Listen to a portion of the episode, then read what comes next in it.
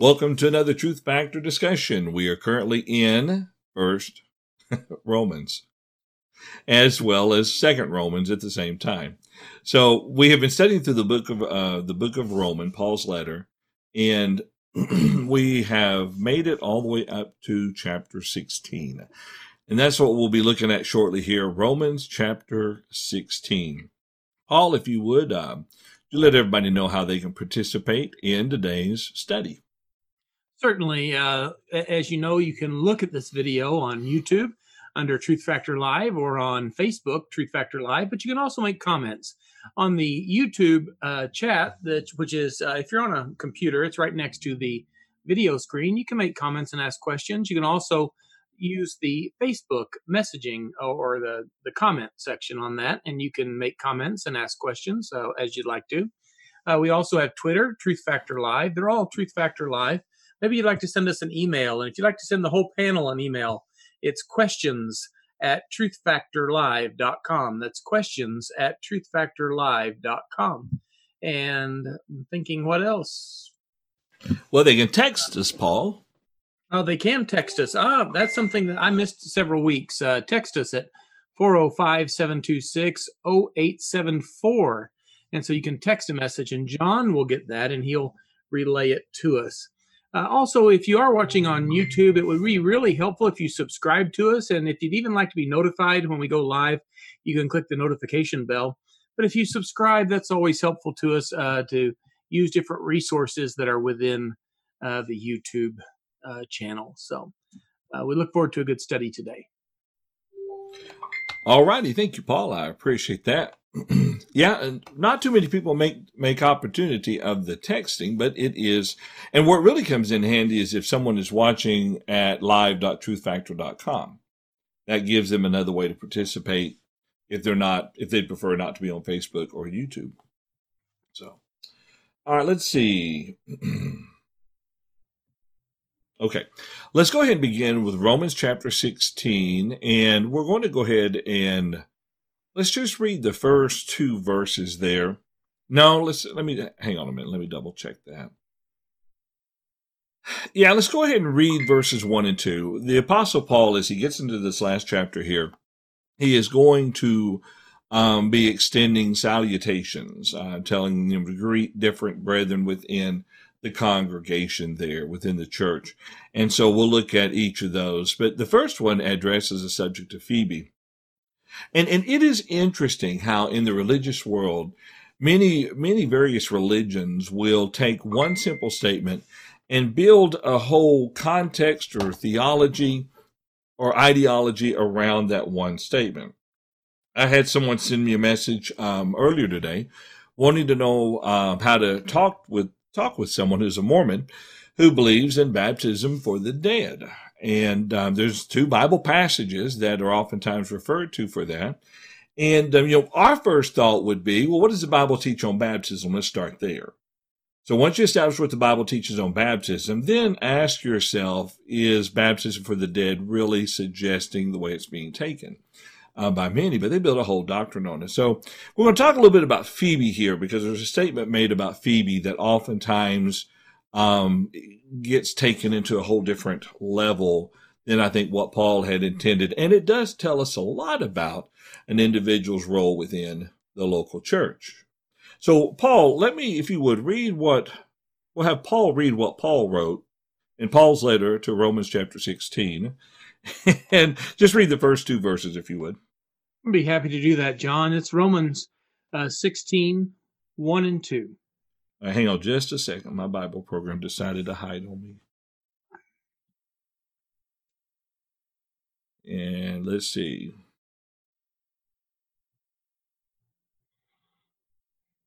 I shouldn't leave it black, but I will here for a second. And there we go. Go ahead, Paul. Thank you, sir. Certainly. He said, Paul writes there, I commend to you Phoebe, our sister, who is a servant of the church in Cenchrea, that you may receive her in the Lord in a manner worthy of the saints, and assist her in whatever business she has need of you. For indeed she has been a helper of many, and of myself also. All righty. Thank you, Paul. I appreciate that. So the first thing he says, and of course, as we've talked about before, in Paul's journeys and travels, the local congregations would send individuals with Paul, especially if they were carrying a contribution for the saints who were in Judea. We see that as we study through 2 Corinthians, and he addresses the individuals that they would send with them and others who would go along. And so we have here Phoebe. And Phoebe was, she was a member of what church in verse 1 there? Anyone? Cenchrea. Yeah, notice that. She was a member of the church there in Cenchrea. So apparently she had traveled with some folks and was visiting the Apostle Paul and others. And so he is sending Phoebe ahead. And notice there that it says that she's a servant of the church in Cenchrea. Now, Brian, I think you kind of had really wanted to kind of talk some about this. Is there any way that we can misunderstand a simple statement as servant of the church? Well, in fact, one of the issues here is that there are some translations that would describe, that would render that term as the word deaconess. And it's probably because the word servant is a very, very commonly used term in the New Testament. Christ is a servant. Oftentimes the writers of epistles describe themselves servants. And some have taken this term, which, as I said, and I can't remember, actually, I don't see the translation in front of me. Is it NIV? That renders it as deaconess, and have contrived the idea that perhaps that the work of a deacon can be independently held by a woman who then might be called a deaconess. And we know that, again, in 1 Timothy chapter 3, deacons' wives is sometimes translated that way as well. And so as I said, some have seen or perhaps considered that if that were the case, then here is an authoritative statement about a woman serving as the role of a deacon. Yeah. What's interesting, and the reason why Brian is talking about it the way he is you'll note there that the Greek word translated as servant is diakonos, and which simply means, we'll scroll down a little bit there, deacon, minister, or servant, depending on how it's used. And so, what we're looking at here is very plain and very simple. Phoebe was a servant of the church. Is it possible for someone to be a servant of the church without being in an official capacity? Yeah, most definitely. So let's see. As a matter of fact, or go ahead, Brian. No. I'm sorry. I thought you were moving off subject. Go ahead. Go on. No, you're perfectly fine. Go ahead. Well, and it's interesting because that term servant is used many, many times in the New Testament, not referring to the work of a deacon. I was thinking of Epaphras, who's called a servant in Colossians 1:7. Tychicus is called a servant in Colossians 4:7. Neither of those are in the context of being a deacon in the church. Moses is called a servant, Hebrews chapter 3 and verse 5. We have a great one of the angels in Revelation 19 and verse 10 is described as a servant, and again, those terminologies seem to be the same. One of the things we want to consider, too, is that oftentimes when we're confronted with a passage that seems to be a bit controversial or something like that, we might want to consider what it cannot be saying. And one of the issues is, of course, if we want to understand the work of a deacon, we go back to the context of 1 Timothy 3, where a deacon is spoken of or identified as a man. So that, of course, puts it into a controversy with that verse, and to reconcile those two, we simply have to say, well, is there a context where a servant is not a deacon? And you've already established that. The second thing is, a deacon is a work of a local church, and in this case, we see somebody going from one church to another in a capacity as such. And if it were that she were a deacon, it would also be saying that a deacon was over multiple churches or serving multiple churches, which would create another dilemma of the work in a local church. So there's several very good reasons why we rule out that this could be the case. She is serving as a deacon. Yeah, that's a good point. That's a very good point. We've got some thoughts. Let me start with Jared Jacob. His second comment, he says someone else is considered a servant, and that is Christ. He says diakonos refers to Christ as well. And so I think it's a very valid point. Many times people talk about the work of the local church, there is a, oftentimes they want to focus on what would be considered public areas of leadership. And many times they misunderstand the whole purpose of the various roles of the leadership within the local church. But they also forget the fact that every single member is a servant of that congregation, can serve that congregation in one capacity or the other. It just so happened that when we talk here about Phoebe, all right, it talked about her, in a manner worthy of the saints, and assist her in whatever business she has need of you. For indeed, she has also been a helper of many and of myself also. Who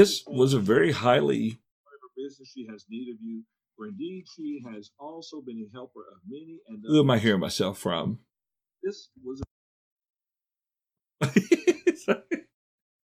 First, I thought it was in my own head. I thought, okay, I'm hearing myself talk back to myself, so I'm in trouble. Okay. So real simple concept. She was a servant of the church, just like any Christian, any member of the local congregation can be a member of the church there. All right, let me check the chat room real quick. We got a couple of comments, but I need to see if they are relative. Jared makes a good point for what it's worth, but we'll bring that in here a little bit later as we go through the first section here. I think that'll be a good comment to make with that one. Okay, before we continue to verse 3, any other thoughts or comments from any of the guys? No? All right, well, let's go ahead and jump over to that, and let's see. Tom, would you mind reading for us beginning in verse 3, and let's go ahead and read down through verse 16, where we have a lot of greetings being done. And remember, they kept 6 feet apart. I'm kidding. Tom, if you would read that for us. All right. Okay, so we'll go ahead and get started here.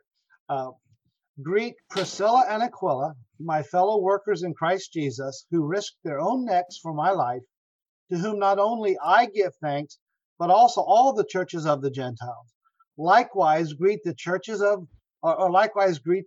that is in their house. Greet my beloved Epaphras, who is the first fruits of Achaia to Christ. Greet Mary, who labored much for us. Greet Andronicus and Junia, my countrymen and my fellow prisoners, who are of note among the apostles, who also were in Christ before me. Greet Amplius, my beloved in the Lord. Greet Urbanus, our fellow worker in Christ, and Stachys, my beloved. Greet Apelles, approved in Christ. Greet those who are of the household of Aristobulus. Greet Herodian, my countryman. Greet those who are of the household of Narcissus, who are in the Lord. Greet Tryphena and Tryphosa, who have labored in the Lord. Greet the beloved Persis, who labored much in the Lord. Greet Rufus, chosen in the Lord, and his mother and mine. Greet Asyncritus, Phlegon, Hermas, Patrobas, Hermes, and the brethren who are with them. Greet Philogus and Julia, Nereus and his sister, and Olympus, and all the saints who are with them. Greet one another with a holy kiss. The churches of Christ greet you. All right, thank you, Tom. So, if they did not have directories back then, if you wanted a pretty good breakdown of some of the members who were a part of the church in Rome, we have it right here. A nice little list of the members there, or at least a good number of the members there at Rome. But there are a couple of things I want to talk about as we look through this, and we won't obviously have to take the time to go through every single person. But first off, the Apostle Paul, if we'll recall, he had previously talked with Priscilla and Aquila. What is odd about Priscilla and Aquila being in Rome? Did Paul go bye-bye? Looks like we lost Paul. Okay. Mike, is there something interesting about the fact that he mentions Priscilla and Aquila being in Rome? Well, I think so. Of course, some of it is speculation, but you go back into the book of Acts when Paul and Priscilla and Aquila first met, they instantly became good friends. They were tent makers together. The fact that Priscilla and Aquila had been thrown out of Rome because it was not lawful for Jews to be in that city, and it's while they were outside the city that Paul meets them and finds that they're Christians and they work together. It just seems interesting to me that they're commended again to the church at Rome. And as Paul writes here, they've been very active, even risking their own necks for his life, whom not only I give thanks, but all the churches of the Gentiles. Obviously, Paul wants to commend them very highly because though he was an apostle to the Gentiles, Priscilla and Aquila was certainly active in teaching those Gentiles as well. It seems only right that he highly commends them to that degree. Yeah, that's right. That's a good point about them. And what's neat about this is to find that they were able to return home. Yeah. You know, whatever that situation was that it developed where they were cast out of the city, they were able to come back. Yeah. Let's see. Much like the coronavirus, we're able to come back. That's exactly right. That is exactly right. All right, now let's see. Let's go back to our text here again. It's a good point. So also now notice, let's see. Okay, so who wants to talk about that phrase, likewise greet the church that is in their house? Do you think it's something we should talk about? Well, to me, John, and I'm not going to step on anybody else here. I don't mean to do that. That's not the only place you find that phrase in the New Testament. Philemon is spoken of as having the church in his house. There are people that honestly believe that it's wrong for the Church of Christ to own a place of meeting, such as the buildings that all of us here would worship in. By the same token, once you leave the meeting house doesn't mean that the church is disbanded. It's interesting that in the New Testament, they went from house to house, eating their meat with gladness of heart, or singleness of heart and gladness and all that. The fact is that when you met with Priscilla and Aquila, or when you met with Philemon, the fact the church is in their house, as I would understand it, simply means that first and foremost in their lives, they're going to serve Christ. If you're going to be there 7 days in their home, you're going to be worshiping Christ and God and doing it in spirit and in truth. Okay. All right, let's see. That's a good point. We'll talk about that here in just a second. Tom, you had a thought. Yeah. Mike actually kind of sort of mentioned it. You know, I mean, there is a movement today called the house church movement. And basically, the premise of the house church movement is like he said, houses need to, or churches need to meet in houses, and they oppose the idea of a larger community, even though not completely. I mean, they do various things associated with the organization of a local congregation. In other words, they'll come together. A bunch of quote unquote house churches will come together on a regular basis. Assigned, but other than that, but they still talk about how they're individual churches. The whole point is all this is there was a church meeting in the house. And one thing we need to understand is that it's a congregation meeting in a home. It has nothing to do with tying it down to a home. But the point is that was where they met. And we need to understand that a church can meet in a home if it's a possibility. As a matter of fact, sometimes that's the expedient thing to do, especially if you are of a small number. Okay. All right. And Brian, you had a thought. Sorry. Yeah. Just real quick thought. This tells us that there's more than one church in Rome. I was just going to say that we know there's a church that meets in their home, and then there's these other congregations that are mentioned too. So it actually tells us that there's more than one church of Christ in Rome. Okay. Now, let me ask you a question real quick. Do you think it's possible that it could be something simpler? What I mean by that is when you look at the phrase there regarding the, when he says, likewise greet the church that is in their house. One thought occurred to me is, could it be that that there are other Christians in their home and he is greeting them? And so we likewise greet the church, the called out that is in their home, as far as sending a greeting. What we get into, and this maybe it reflects the number of Christians in Rome, but if the various times where it mentions the church in the house, if all those times are talking about a congregation of members who meet within their homes, then you're right, there would be several congregations in the Church of Rome, but yet he's writing this letter as if he's addressing a congregation as a whole, not individual Christians. I think about the letter to the churches throughout Galatia.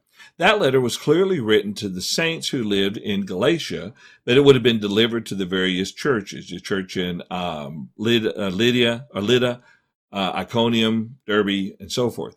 So I've often struggled with this, the idea that this is actually sent to a bunch of small churches in Rome, but he addresses them all as one church.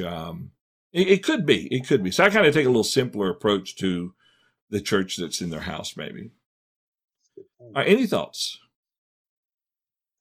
Okay. So let's go through. We'll see this come up again as we go through our reading here a little bit. And the next one I wanted to talk about. So we have Tom did a great job on the names a while ago. Really, really good job. I appreciate that. And, but we have several individuals. What is interesting, the greet my beloved Epaenetus there in verse 5, who is the first fruits of Achaia to Christ. That's a good little something that kind of stands out there. And then Mary apparently labored much for them. And then he even talks about two were his countrymen and fellow prisoners who are of note among the apostles who also were in Christ before me. Let's see, verse 8. He talks about my beloved in the Lord there, Amplius, and another fellow worker. And then again in verse 10, we have the same kind of idea. Greet Apelles, approved in Christ. Greet those who are of the household of Aristobulus. Anything of these names that y'all want to bring out? You could talk about the twin or the triplets. Y'all see the triplets there in verse 12?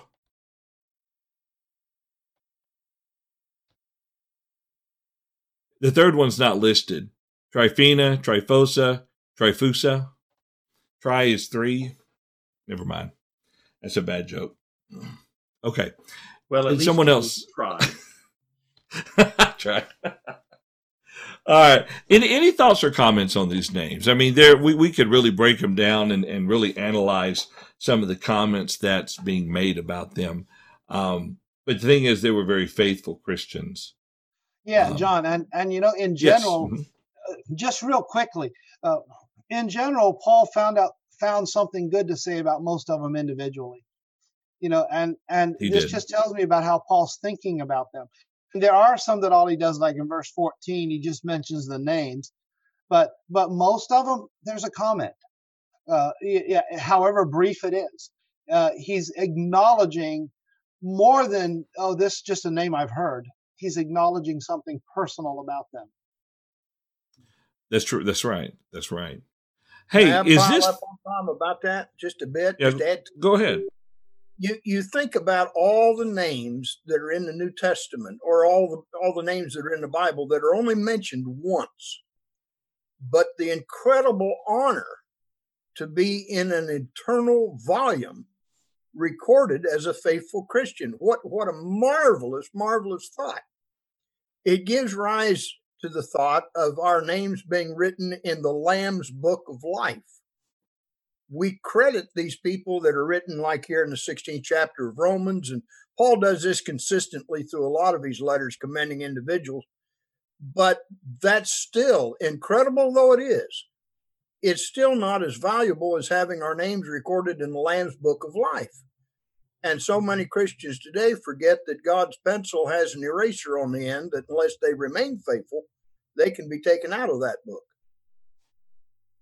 That's a good point, Mike. It's just an incredible listing to me, and yet people don't respect the Lamb's Book of Life as much as they would this 16th chapter of Romans, that we really don't know much about these people. That's true. That's a good point. I appreciate that. Let's see.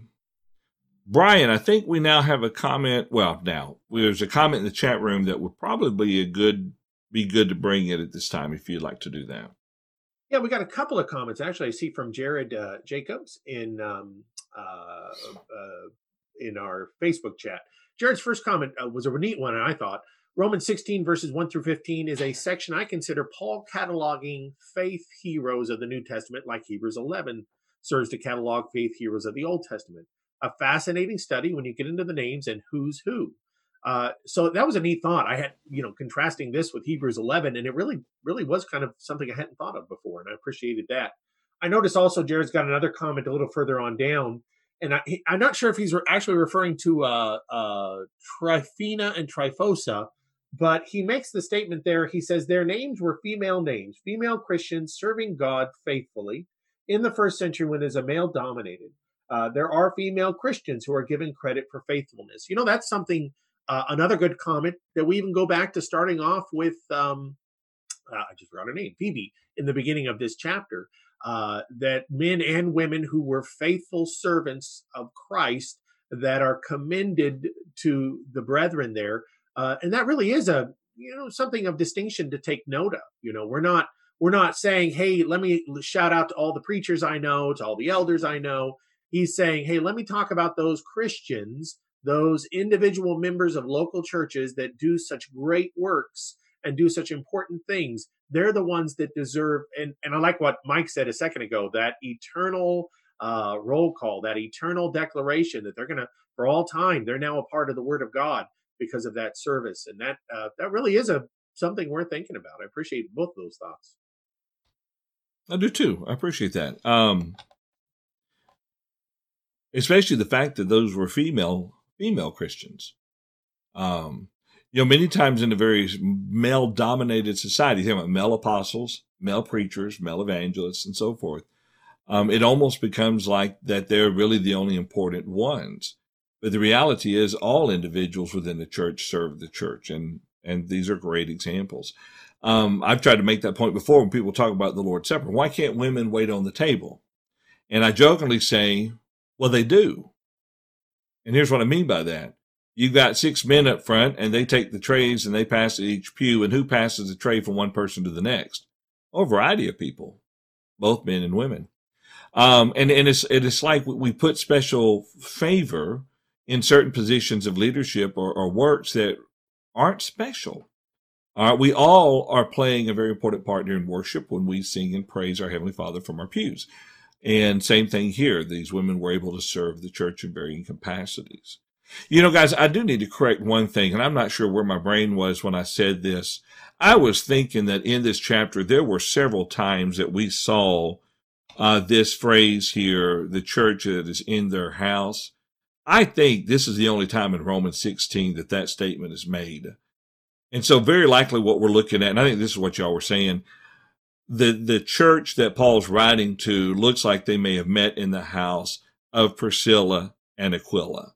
And his greeting, when he says, likewise, greet the church that is in the house, that's what the rest of the letter does here. He greets the different members of that church. So that could be, I think that's kind of more the way y'all were looking at that. Hey, John, the phrasing of this, Acts 12:2 in Mary's house, 1 Corinthians 15:19. In Aquila and Priscilla's house in Ephesus, Colossians 4:15, Nympha's house, Philemon, verse 2, Philemon's house. I've got a list of others that I just had pulled up quickly. So it is a common phrasing, though not maybe in Romans. Yeah, but it would suggest here that that's where they may have met.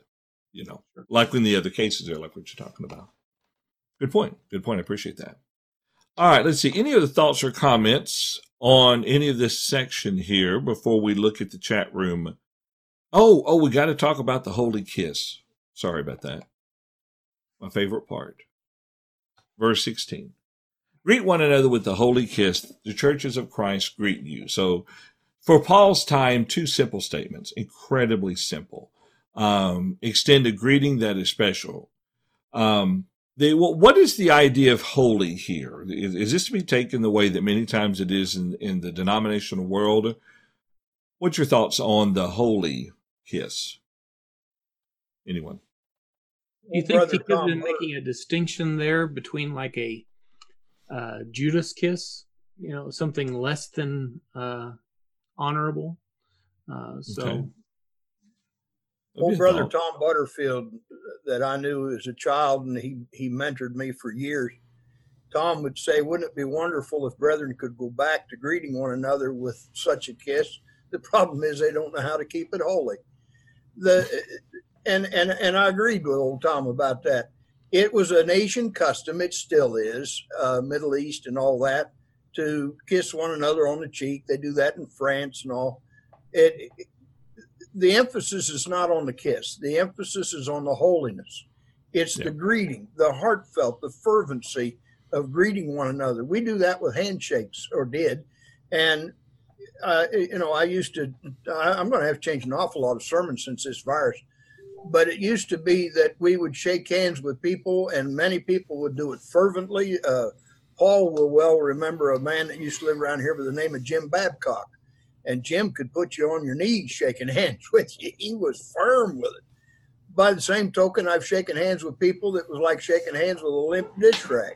Wasn't any fervency to it. The idea behind the holy kiss is to be fervent in your greeting. As Peter said, we are to love one another with a pure heart fervently. The other fellow's not the heart that has to be pure. It's ours. And our deliverance of that love, of that greeting, has to be with great diligence, great love, and great fervency. And therefore, he finishes verse 16 by saying, the churches of Christ salute thee. It is an honor to be a part of the Lord's church, whether you're from Rome, Colossae, Lydda, Iconium, Jerusalem, wherever it would be. It's even an honor to be a part of the Lord's church at Ellettsville, at Portland, Oregon, or Hillsboro, at Edmond, Oklahoma, at Bellflower, California, Orleans, Indiana, wherever we would meet. We need to understand that holiness of being a part of the body of Christ. Holiness, and also think about it from the standpoint of from family. You know, if I'm at the building and you know, a young 28-year-old girl comes up and gives me on the kiss Sunday morning after my sermon, I'm going to blush a little bit. I'm just, you know, I'm not used to that. But you let one of my daughters come up and give me a peck on the cheek. That's just warm and fuzzy. I mean, that's right. You know, and so what we're looking at here is a familiar greeting that is based upon our relationship with one another as Christians. And it can change forms, you know, as what you have said there. Yeah. Rhonda told me of a preacher out in California years ago when she was growing up. He preached a lesson on the holy kiss, and he said he would kiss every member as they left on the cheek, and he did. Now, he wasn't there for a long time, but I don't know if that had anything to do with it. Tom? Yeah. I was going to say, don't forget in the phrase the fact that Paul's just telling them greet each other. Yeah. And I think that's worthy of considering, you know, going along with what Mike said. Actually, we need to greet each other. You know, think about that with the one who comes in after you've started and makes a dash for the door immediately afterwards all the time, and they don't want to know anybody in the congregation. So this is calling for us to be close to each other, and I just looked it up. It's an imperative, which means it's listed as a command. Well, think as well as the word salute. Yeah. Having been in the military for a while, you learn very quickly that anybody that is above you in rank deserves a salute. And if it's half-hearted, somebody's going to get punished over it. We are the army of Christ. We wear that armor. The helmet of salvation, breastplate of righteousness, and all the armor. Well, our commander-in-chief is Christ, captain of our salvation.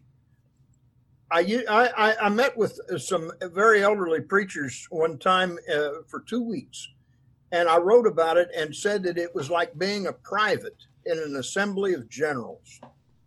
Those two brethren that I mentioned by name in that article took me to task over it. And they literally told me that there isn't any ranking in the army of Christ, that we salute each other because we are told to esteem the other better than ourselves. But there isn't any ranking. Don't do this general thing. Christ is the captain of our salvation. He deserves our full attention in saluting. And yet our brethren, if we esteem them higher than ourselves, they deserve a hearty salute as well. It's a good point. Good point, Mike. Hey, John, something else that just came to my mind based on what Mike just said there. Remember how we dealt with chapter 14 and even verse number 1 of chapter 15 where Paul's dealing with these brethren that are at odds with each other over personalities, or differences of culture and so on. And here's the command, greet each other. So as he wraps it up, he's again going back to that.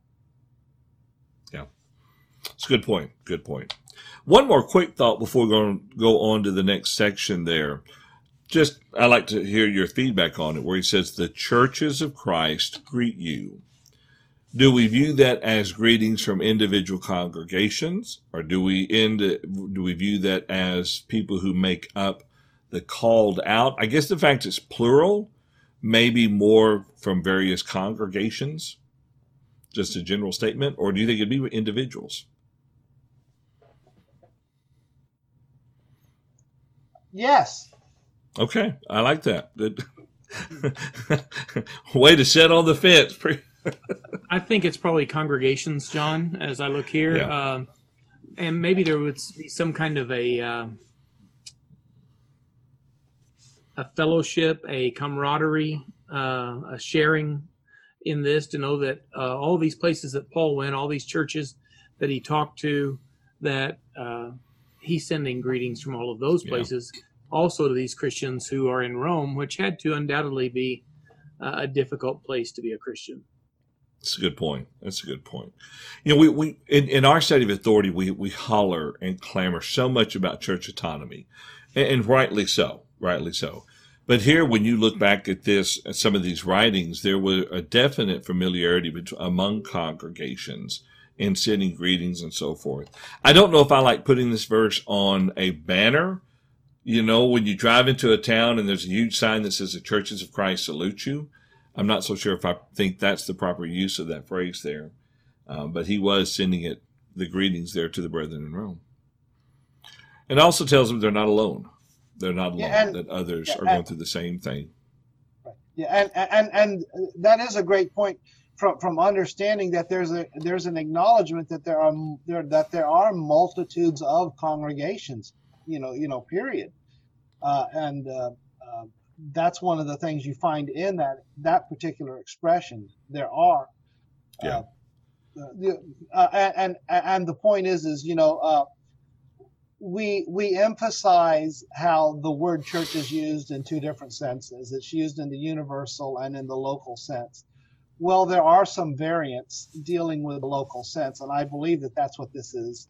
That's the point here, pointing to the fact that there are congregations, multitudes of congregations, but that doesn't change the nature of autonomy and independence and where a local church is concerned.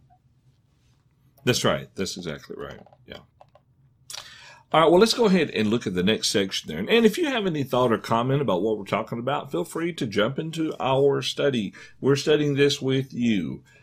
You can use the comment area on the Facebook live stream or the chat area on the YouTube live stream, or send us a text message at 405-726-0874. The next section is oftentimes used in the realm of church discipline. And so let's go ahead and take a moment and read verses 17 down through 20. Verses 17 through 20, and let's see, Brian, would you mind reading that for us? Absolutely. Romans chapter 16, verses 17 through 20. Now I urge you, brethren, note those who cause divisions and offenses, contrary to the doctrine which you learned, and avoid them. For those who are such do not serve our Lord Jesus Christ, but their own belly. and by smooth words and flattering speech deceive the hearts of the simple. For your obedience has become known to all. Therefore I am glad on your behalf, but I want you to be wise in what is good and simple concerning evil. And the God of peace will crush Satan under your feet shortly. The grace of our Lord Jesus Christ will be with you. Amen. All right, thank you, Brian. So when we're looking at the particular text here, Paul is giving them one final set of instructions that is very important. I mean, the church in Rome has gone through a lot of challenges, even before this point. We saw that earlier when many of them were ran out of the city of Rome. And so there would be many obstacles to the church there. And so one of the obstacles that many congregations face, aren't so much obstacles from without, but obstacles from within. And so here within the context here, we see that he's telling them they've got to keep an eye out for some specific people.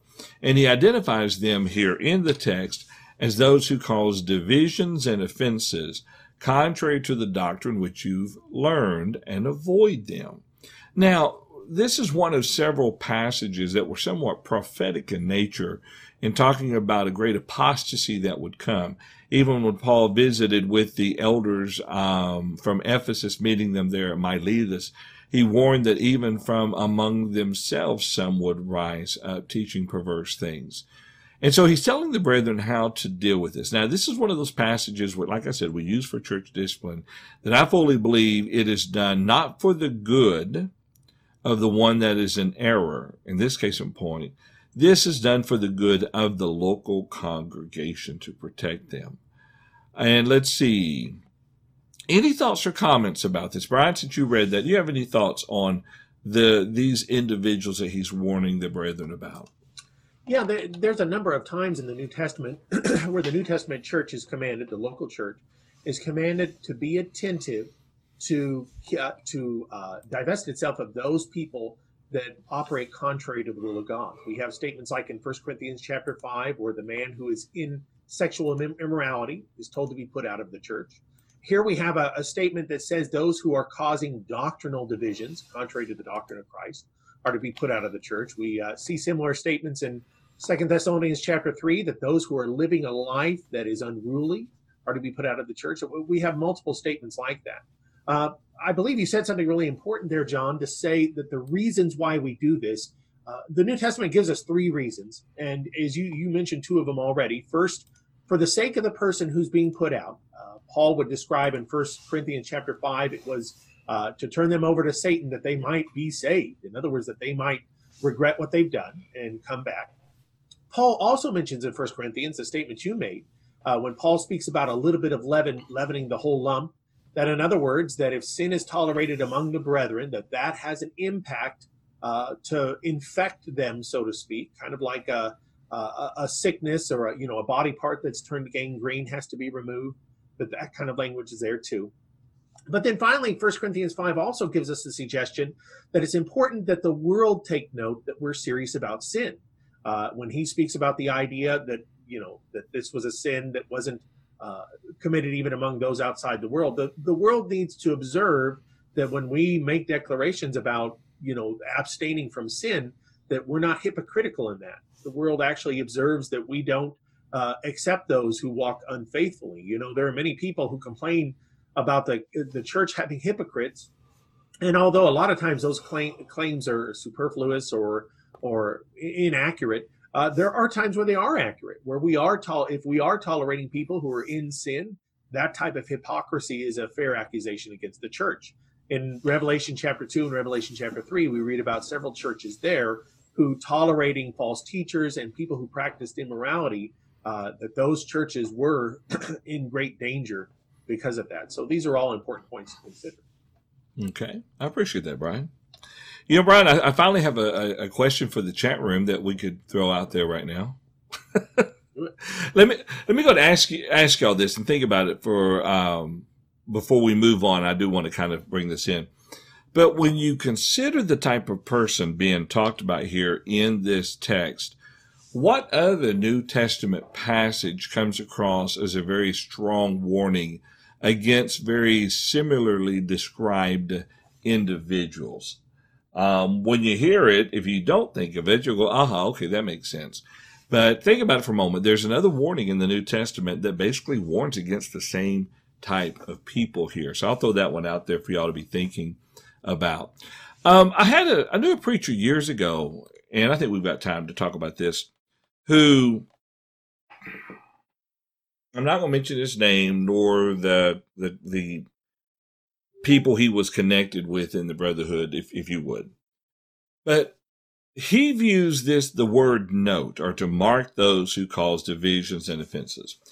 He explained that word, when used in other Greek writings, carried the idea, if I remember correctly, and this is a poor paraphrase, of an individual who is standing upon a hill overlooking and seeing dangers that are far off and coming in. And so he would use this passage as authority to, let's say there was a preacher in Timbuktu who was preaching error on a particular point.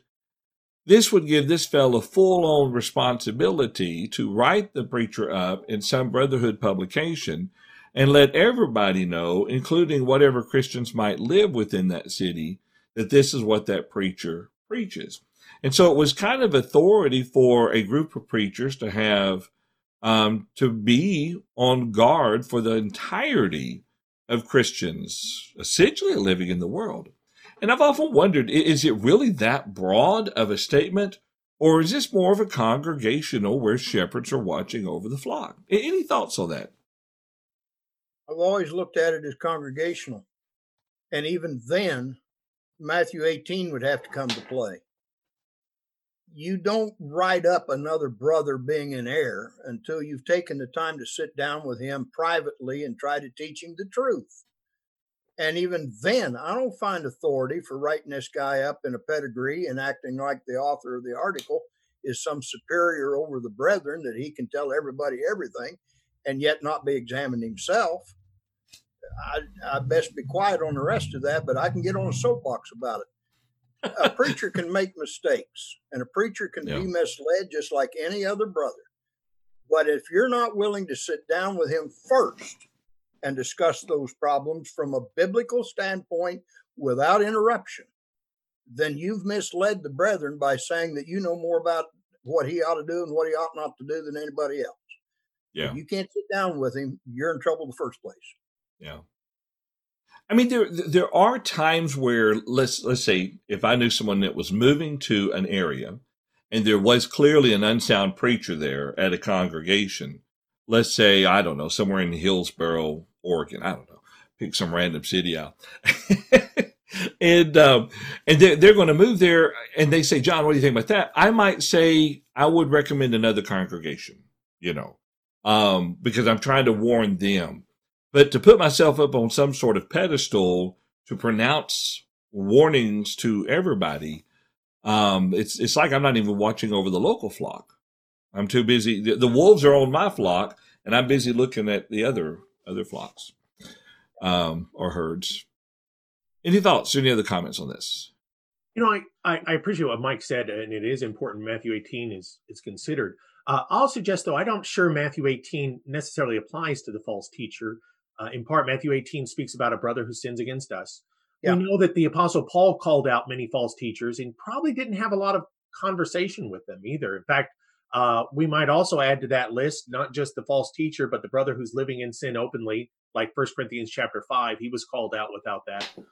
So I'm not entirely sure that it's always necessary like that. I think that oftentimes, not just, we're really thinking about brethren who have like-minded thoughts, but, frankly, if it's institutional brethren, I would call out institutionalism. I would call out the error of a church that practices institutionalism. Or let's even go beyond that to the denominations and say those churches that practice Calvinism. I would call them out and call out their, their teachers of such, the things like that. But I think that maybe going back to Mike's thought about this, speaks a lot to our purpose and intent in doing so. In other words, am I speaking to protect my brethren, the brethren in the local congregation? I don't really have an authority to protect the brethren everywhere, but I do have an authority that if I'm an evangelist to protect the brethren. Acts chapter 20, speaks about the authority of the elders to do that work as well, to protect the brethren in their flock from false teachers. So am I doing that in that context, or am I doing that because I see a context where I'm to protect the brethren in the universal church? And if so, I'm probably stepping into an authority that was more apostolic than mine own. You know, that it may be that if I said I have the authority to protect brethren all over the world from this false doctrine, so I'm going to create a platform to do so. Well, that's institutionalism in a degree. You know, the idea of saying I'm creating a work. That work is protecting brethren from doctrine universally. Then at that point, I'm creating an institution for a work that's actually given to the local church to be performed locally. Well, so, and I agree with that, Brian. Wholeheartedly, think about this. Wholeheartedly agree with that. And another passage that comes to mind to bolster what both of us are saying is Galatians chapter 6. If a brother's overtaken in a fault, ye that are spiritual, restore such a one in the spirit of meekness, considering yourself, lest ye also be tempted. I heartily agree that when they broadcast their falsehoods and advertise it and make their own platform for it, I heartily agree that we have to show the wrong about that publicly. By the same token, if a brother in Christ is simply preaching something because he can, you know, it's like Apelles. You know, they didn't write him up in a journal. Well, yeah, they did. They put it in the Bible. But they didn't. At the time that it happened, Priscilla and Aquila took him aside privately and taught him the word of the Lord more perfectly. That's the point I see a lot of brethren missing. Yeah.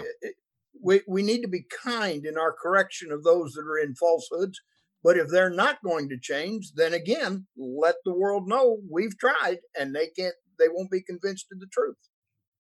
Yeah, that's a good point. And then Tom, real quick, you had something?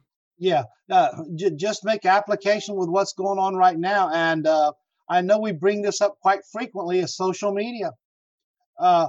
We've got some brethren out there who are very dogmatic and very opinionated about how they're right in the way that they're handling their situation. And without using the words, they imply that if you're not doing it like them, you're wrong. And I bite my tongue or whatever you want to use in not replying to them. I just don't want to get caught up in what's going on. I mean, there's a lot of times that I feel like I'd like to put comments in the section below that and chastise them for that. But I feel that if I was going to do that, that would be better to be done privately. You know, send them a private message first and deal with it. Because, I mean, this is something that promotes division. And isn't that how Paul began this section here? Note those that cause divisions and so on. And that's one way to do it. That's right. That's a good point. I'm reminded of in the little nightly together, the little part study we've been doing in Proverbs chapter 9 and into verse 10, we came across that one proverb that tells you to be careful about rebuking a fool, because you'll end up being insulted yourself. You know, there's sometimes it doesn't pay to try to help correct an individual. And but that's a different discussion. Yeah, and of course, what's the next verse? Yeah, I forgot that one. But you're right. Don't rebuke them. You know, answer a fool according to his folly, and the next one is don't answer a fool according, if that's what you're talking about. No, it's different than that, but I know what you're talking about, though. Yeah. There's a all right. Any other thoughts or comments on this? We do have a chat room answer to our chat room question, and there's a whole lot more we could say on this, but we're going to move on. Let's see, the chat room question that we kind of threw out there at the last minute. What other New Testament passages warn against similarly described people as to what we see in Romans 16:17? And did we have a response to that, Brian? Yes, we did. Grant Haynes responded to us. 2 Peter chapter 3, verse 16 describes people who twist the scripture to the destruction of themselves and to all who follow them. 2 Peter 2. Yeah, I'm thinking it might be a different text there, but I think he's got the right idea. In Second Peter, in the second chapter, in that text, in that section there. He's talking about the statement about Paul. Yeah. About the writings of Paul. Yeah, that's right. That's right. I'm sorry. I was thinking actually. Yes, absolutely. He's quoting. He's quote Grant. You stumped the chump. Congratulations. You did. I messed up on that. You were right. Yeah, that's what he's talking about. Yeah. Yeah. I was going to say the verse that comes to my mind is 2 Thessalonians 3 and verse 6. About those who do not love truth. But it talks about you withdraw from those who walk disorderly. Isn't that what we're dealing with? Well, okay. Here's what I was looking at, guys. When you read about the false teacher in 2 Peter chapter 2, and you read the description of that individual, and you compare it to the one that causes divisions and offenses contrary to the doctrine of Christ, there's a similarity between the two of them. And that's kind of where I was going with that. But both the 2 Thessalonians text and what Grant pointed out are great examples as well. Yeah. All right, so let's have Paul to complete the reading of our, let's see. Yeah, Paul, let's go ahead. We're going to finish this up. So if you would, start there in verse 21, and let's read down through the end of the chapter. Okay. Romans 16, beginning at verse 21. Timothy, my fellow worker, and Lucius, Jason, and Sosipater, my countrymen, greet you. I, Tertius, who wrote this epistle, greet you in the Lord. Gaius, my host, and the host of the whole church, greets you. Erastus, the treasurer of the city, greets you, and Quartus, a brother. The grace of our Lord Jesus Christ be with you all. Amen. And keep going to the end of the chapter. Oh, I apologize. Now to him who is able to establish you according to my gospel and the preaching of Jesus Christ, according to the revelation of the mystery, kept secret since the world began, but now made manifest by the prophetic scriptures, made known to all nations, according to the commandment of the everlasting God for obedience to the faith, to God alone wise, be glory through Jesus Christ forever. Amen. All righty. Thank you, Paul. I appreciate you reading that. So a lot of this is very simple. Apparently someone else was writing this letter for Paul, kind of transcribing it, and puts his own greeting there towards the end of the text. That's pretty seen within the context there. Timothy, of course, was with Paul, Jason, Sosipater, and others. And he talks about Gaius, his host, and the host of the whole church greets you. Suggests maybe the church met in the house of Gaius, if we want to kind of bring that back around again, where Paul was writing from, and then other individuals there. But that's last part here. So he says, now to him who is able to establish you according to my gospel and the preaching of Jesus Christ, according to the revelation of the mystery, kept secret since the world began, but now made manifest. This is one of those cases where Paul doesn't miss an opportunity to lay out the gospel in kind of a run-on sentence. Because what he's building up to is verse 27, to God alone wise be glory through Jesus Christ forever. And we've got a mid-statement there about everything that God has done for them and for us. All right, any final thoughts or comments on this last section? We kind of squeezed a little bit into a short time, but Paul, let me start with you. Do you have any thoughts on what you just read there? No, Paul kind of lays out at the end where these things that he talks about are things that God has planned from the foundation of the world. This is the plan that God has had for man. The preaching of the gospel is what ultimately God had in mind throughout all that Old Testament history. And so we are very fortunate. We are very blessed, would be a better word, to live in these times where we have the preaching of the gospel and we can obey that gospel and have the hope of everlasting life. Amen. That's exactly right. All righty. Any other thoughts on this section? Yeah.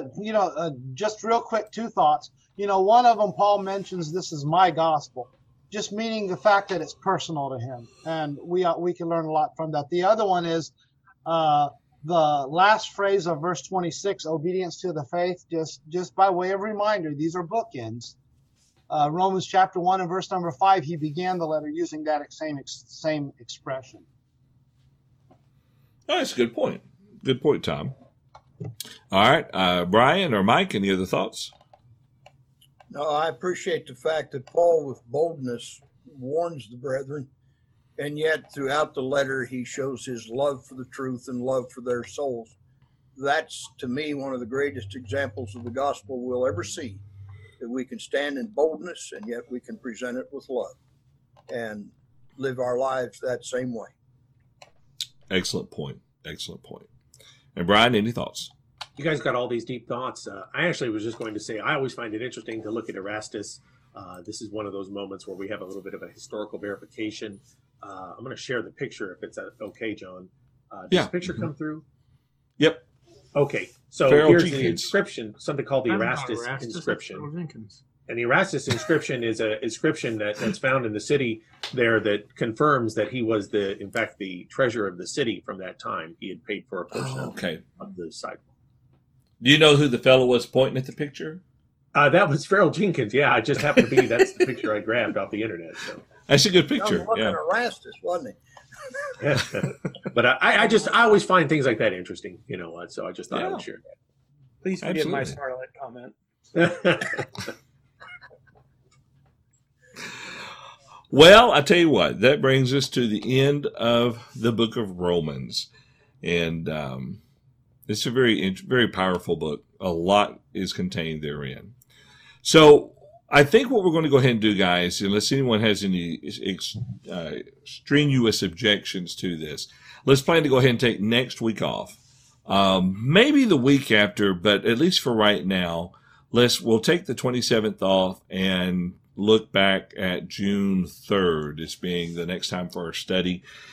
We had been discussing going into the minor prophets, but we might consider continuing through the epistles, hit some of the very simple epistles, Galatians, Ephesians, etc., and looking at some good truth factoring lessons that we can pull from those texts. That sound like a good idea to everybody? Fine with me. Okay. All right. We'll plan to do that. We'll see if we can't lay out a simple roadmap and everything. So, well, let's go ahead and bring our study to a close. We've gone past time, but I want to thank you so much for joining us for another time period of factoring the truth of God's Word into our daily lives. If you've heard anything or seen anything that maybe you have a question regarding, or you just want to disagree with us, you can do that. Send it to questions@truthfactorlive.com. So let's see. We'll plan to meet here again in 2 weeks on June 3rd, if all things go according to plan, and we'll be posting on our website and our Facebook page what we'll be studying next for certain. That's 2 weeks, June 3rd at 11 o'clock a.m. Central Time. That's noon in the Eastern Time Zone. 9 a.m. on the Pacific Coast. 10 a.m. Mountain Time. And that's right here at live.truthfactor.com. Have a wonderful week.